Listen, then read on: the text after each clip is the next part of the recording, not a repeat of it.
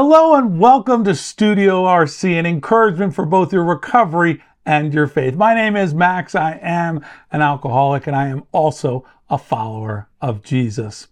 So this week we're starting on a new adventure and each week we're going to take a look at a different recovery church value. And we're going to do so. I'm going to try something I haven't tried. I'm going to put a little timer in the corner and I'm going to give myself 12 minutes to see what I can do on each value. I'll only have the 12 minutes um, and we'll go through each of the different values. What I wanted to do is just set it up and, and this will be the same setup each week and then we'll transition into whatever value of the week. But it's important to remember, you know, who who are we and what what what do we do here at Recovery Church? Recovery Church movement is a network of recovery churches reaching and training those in early recovery to grow in their faith and their recovery. Recovery Church movement is a bridge between the 12 step fellowships and the church. We train, coach, and help people learn to become disciple makers within the recovery community and to start, plant, and reproduce recovery churches. That's, that's who Recovery Church is. That's what we do. Now, our vision, our Recovery Church vision is this a recovery church in every city in this nation and beyond. And we have taken a look, I believe, I think there's some something like 15,000 cities in our in our nation and and so we're looking at that and looking at ways that we can uh, continue to expand and continue to have recovery churches in each and every one of those locations, in addition to your online uh, resources such as Studio RC or, or our RC online campus, our uh, high five at 420. So we have all these different stories, um, different ways that we can help uh, those both the physical locations as well as giving uh, digital resources as well. And so our mission, we we did our vision and our mission. Our mission is equipping God's people to do God's work of recovery. So we have who we are and what we do, we have our vision, and we have our mission. And that will set us up each week to go into exploring a different value. And we'll we'll review this each week and then we'll go into the value of the week. And so over the next several weeks, we're going to look at ver- various values. And, uh, and again, I'm going to take 12 minutes um, on a clock and see how far and how much we, uh, we can get uh, covered. I may have to speed talk, but that's okay.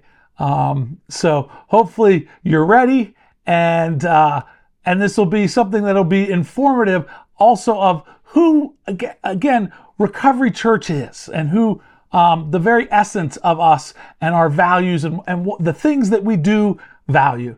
So let's get started on this week's value.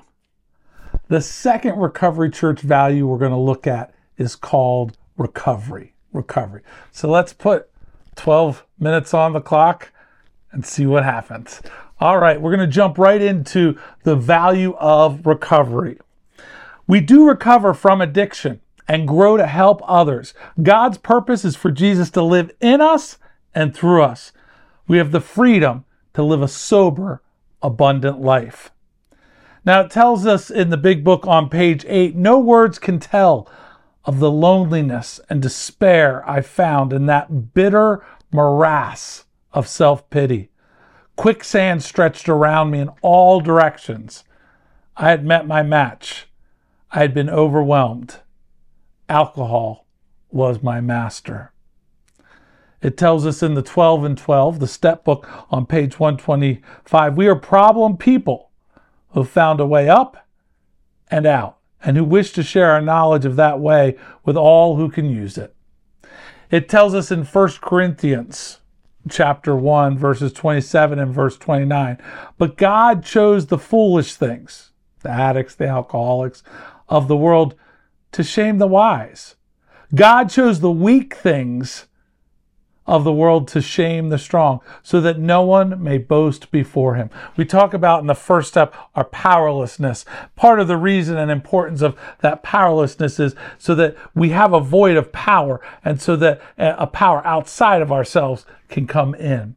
Now, what I find interesting about recovery, the big book talks a lot about recovery. It tells us here are just some quotes that mention the word recovery. It's mentioned over 55 times in the big book in the 12 and 12. Um, one alcoholic with another was vital to permanent recovery. By the end of 1939, it was estimated that 800 alcoholics were on their way to recovery. This is repeated over and over, and unless the person can experience an entire psychic change, there's very little hope of their recovery. Helping others is the foundation stone of your recovery. He's undoubtedly on the road to recovery.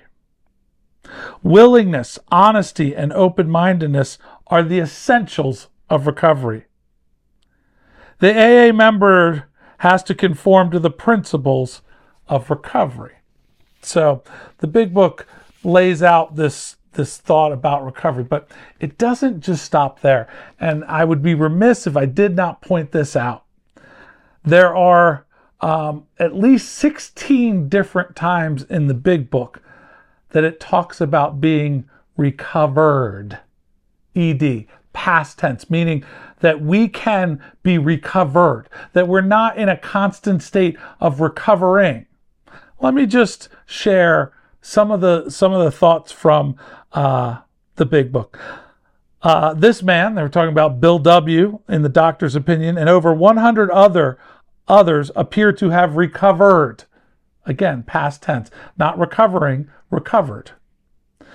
It tells us in there is a solution. Nearly all have recovered. It tells us in the family afterward, we have recovered and have been given the power to help others.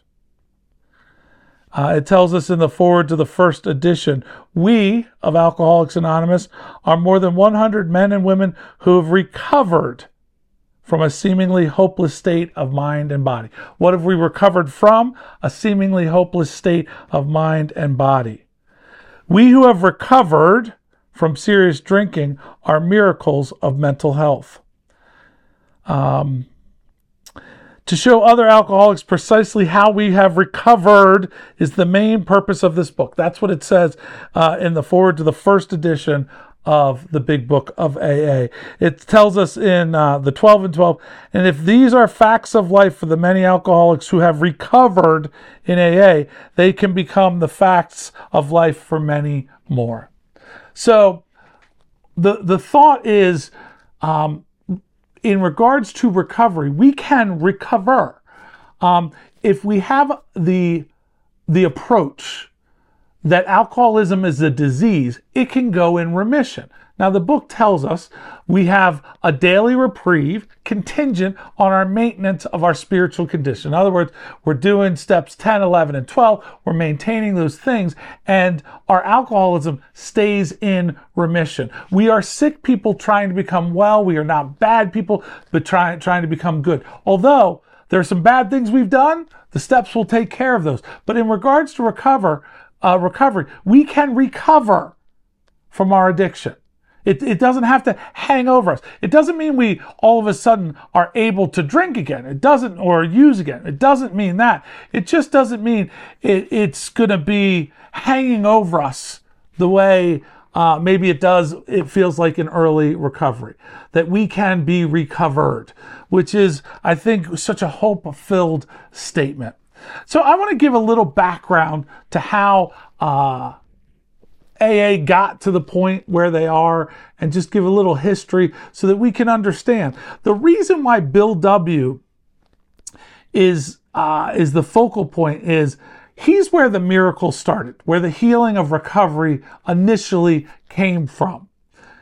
To understand who Bill W was and who Dr. Bob was when they met in Akron, Ohio, and the understanding of exactly what happened, um, this points a direct line to the true giver of recovery. Um, and again, that is our hero, our Savior and Messiah, our value number one, Jesus. It's so important to understand our heritage in regards to recovery. It's important to understand our beginning. It's, a, it's very important to understand our history because those who don't know and don't learn from history are, as they say, doomed to repeat it. And um, and we also define insanity of, of doing that as well. One of the things that is an important lesson in recovery is that God speaks through people, people to people. Um, he speaks through people rather than to people. And I think if you ever have gone to a meeting or a recovery church service, when someone shares, God has a way of speaking through the, the, the people, whether it's through the worship time, through the prayer time. Uh, but we have this opportunity. Uh, one way to think of recovery is a return to a normal state of health, mind, or strength. That's a, a definition of recovery. And we get to return to this normal state. Um, now, it does tell us in the book once you know once we've gone from being a cucumber to a pickle you can never go back. But we are able to regain health and mind and strength through our recovery. Um, whether we're listening to a sponsor, a spiritual advisor, a pastor, or hearing a message, it's so often carried by a person, someone carrying God's message. And it's just like when Jesus sent Paul to the Gentiles or Peter to the Jews. He sent the disciples, the apostles, and the message was given by God, even though the prophets, all the way back from the beginning of time, God so often spoke through people in order to speak to people. He would, he would use people to speak on his behalf. Now, to understand Bill W., um, born in the 1800s in Vermont, long time ago, and he was later to meet this doctor in Akron, Ohio. And he was a hopeless alcoholic. And that union solidified the early beginnings of what Bill Wilson um, and his personal struggle with alcoholism and the, the consummation of a recovery program. Because at the, that very monumental uh, historical moment, um, it, the two came together and it wasn't randomly. They were brought together. Over 80 years ago, these two gentlemen got together and formulated a way out from those who were dying of a seemingly hopeless state of mind and body. Before the 12 steps, people would get sober one off here or there but the, tr- the, the true thought was if you're an addict or an alcoholic there was no hope there were jails there was institutions um, psych wards and death those were the three options the recovery wasn't even on the table until the 12 steps so as we look at the story of bill just very quickly he was broken in his alcoholism had been to a, the hospital a number of times. He tried to get sober, but he was unsuccessful. He then met Reverend Shoemaker and he met the Calvary Rescue Mission uh, through his friend Ebby Thatcher, and who one day he visited Bill while he while Bill was drinking in the kitchen. Ebby told him he got religion he told him about the Oxford group. And the Oxford group, if you look at our history, very much informed the 12 steps and our approach uh, to recovery. He told, uh, uh, Ebby told him about the Calvary mission. Long story short, Bill didn't want to hear it. He was drunk, he was drinking, but the fact that Ebby was sober and happy, it just kind of ate away at him. Uh, Bill even, uh, as he was drinking, went to see Ebby at the Calvary mission. Ebby came in and vouched for Bill so that Bill could come in. Bill came in, and later that evening, Bill made a decision to receive Jesus as his personal Savior. Um, and it's it, it, the quote is, "Well, that's not salvation because he was drunk." Well, maybe it is, maybe it isn't. We don't know, and that's not really chronicled in the big book. But Bill left that place and didn't drink for a short time later. He went to the hospital for the fourth time, Towns Hospital, and there was separated from alcohol for the last time. Um, on page 63 in the big book, they describe this miraculous white light experience that Bill had in the hospital. and he never drank again. And he went back to Reverend Shoemaker, who became involved, and he became involved in the Calvary mission. He began the spiritual journey there, and he grew in his spiritual journey. Um, and there, there are so many different uh, times where Bill uh, could have thrown in the towel, but he didn't, whether it was in the directory. Let me describe this last little part of recovery where he had his white light experience. It said, Suddenly the room lit up with a great white light. I was caught up into ecstasy for which there are no words to describe. It seemed to me in my mind's eye that I was on a mountain and that the wind, not of air, but of spirit, was blowing, and that it burst upon me that I was a free man. Slowly the ecstasy subsided. I lay on the bed, but now for a time I was in another world, a new world of consciousness. All about me and through me, there was a wonderful feeling of presence. And I thought to myself, so this is the God of the preachers. All right, that's our, our 12 minutes to touch on recovery um, and our value of recovery.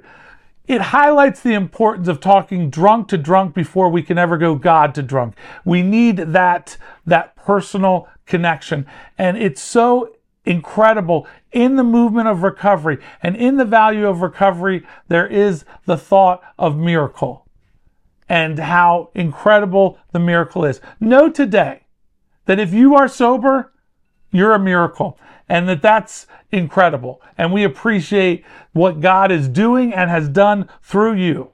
And uh, Bill's testimony, it highlights sobriety, the, the abstinence, the support one drunk helping another, one addict helping another, the steps, the spiritual uh, program of action and spirituality relationship with God. So I've taken a, I took a little, a couple extra seconds there at the end, but our value of recovery is important. And we want you to experience recovery um, as you are in your journey and know that you can be recovered from a hopeless state of mind and body. We thank you so much for coming to Studio RC.